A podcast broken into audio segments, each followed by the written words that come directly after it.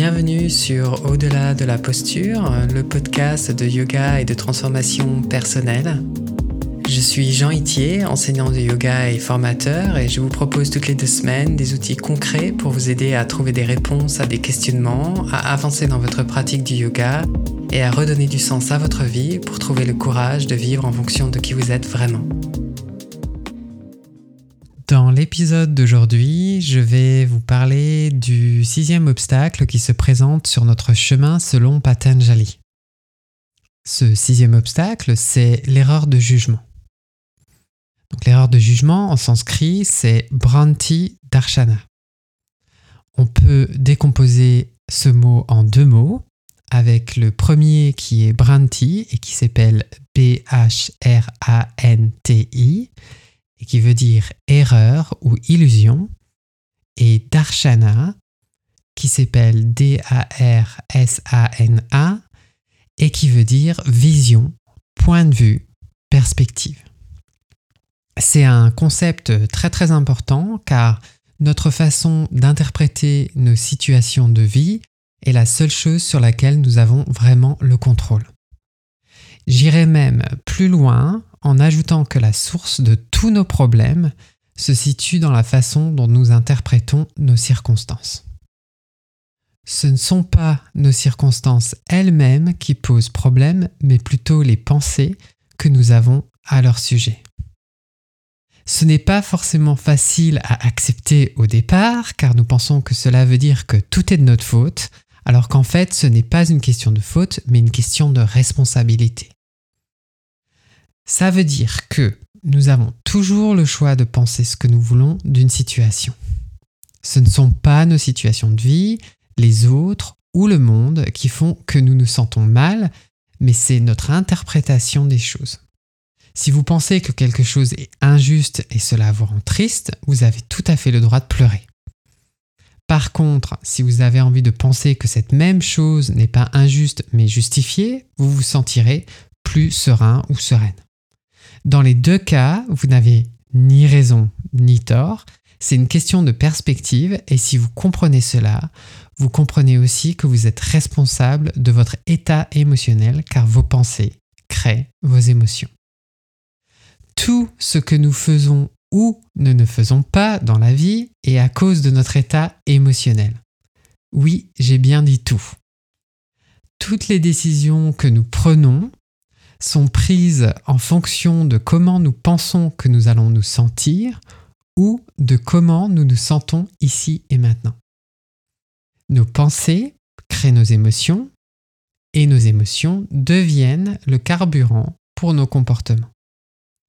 Se responsabiliser émotionnellement, c'est arrêter d'accuser et de blâmer les autres et le monde pour comment nous nous sentons c'est se libérer des schémas de ces pensées automatiques, de ces croyances, pour s'ouvrir à une façon de voir les choses qui suscite des émotions propices à notre évolution personnelle. Ces croyances sont comme des règles internes que nous avons sur la façon dont les autres, dont le monde et euh, nous-mêmes devraient se comporter. Le problème, c'est que nous ne sommes pas conscients d'avoir ces croyances et pourtant elles régissent notre vie. En identifiant laquelle de ces croyances irrationnelles vous cultivez le plus, vous pouvez commencer à prendre conscience des situations dans lesquelles vous les appliquez.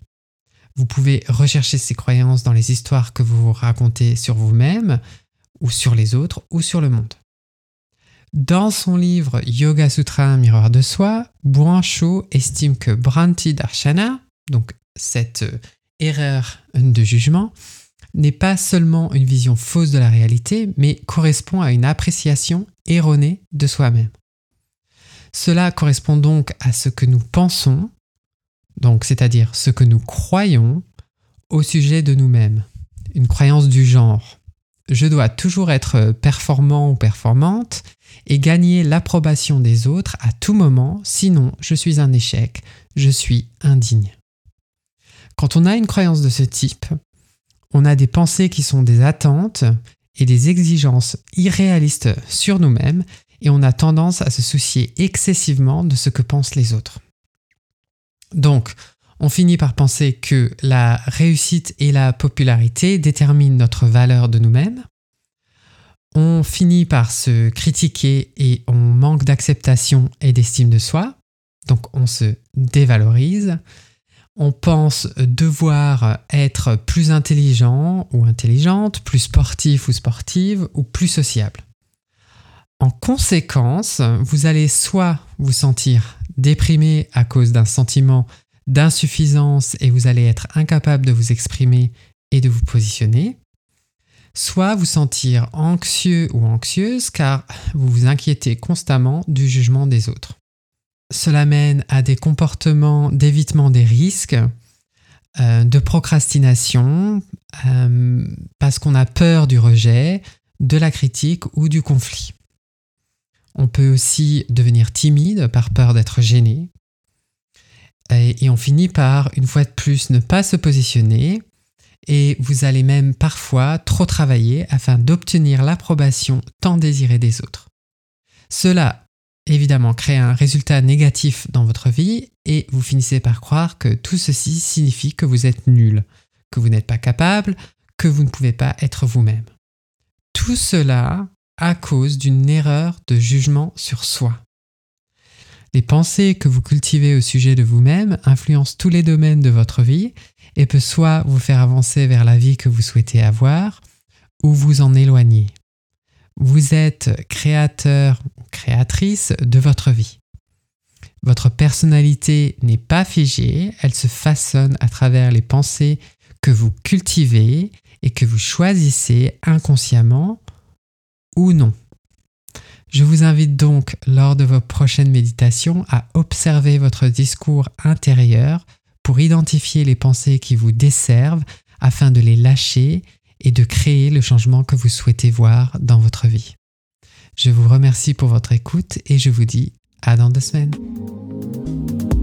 Pour ne manquer aucun épisode, abonnez-vous à la plateforme de votre choix. N'hésitez pas à laisser un avis et à le partager. Inscrivez-vous sur yogatherapie.fr pour recevoir par email des méditations et des pratiques guidées gratuitement. Si vous souhaitez être accompagné en coaching, j'ai créé un programme d'accompagnement pour les personnes qui souhaitent se libérer de l'anxiété et vivre de manière plus sereine et alignée. Si vous êtes plutôt intéressé par l'enseignement du yoga, je propose aussi une formation en présentiel en Alsace et vous retrouverez toutes les informations sur mon site yogatherapie.fr. Yoga thérapie, c'est en un mot et au pluriel.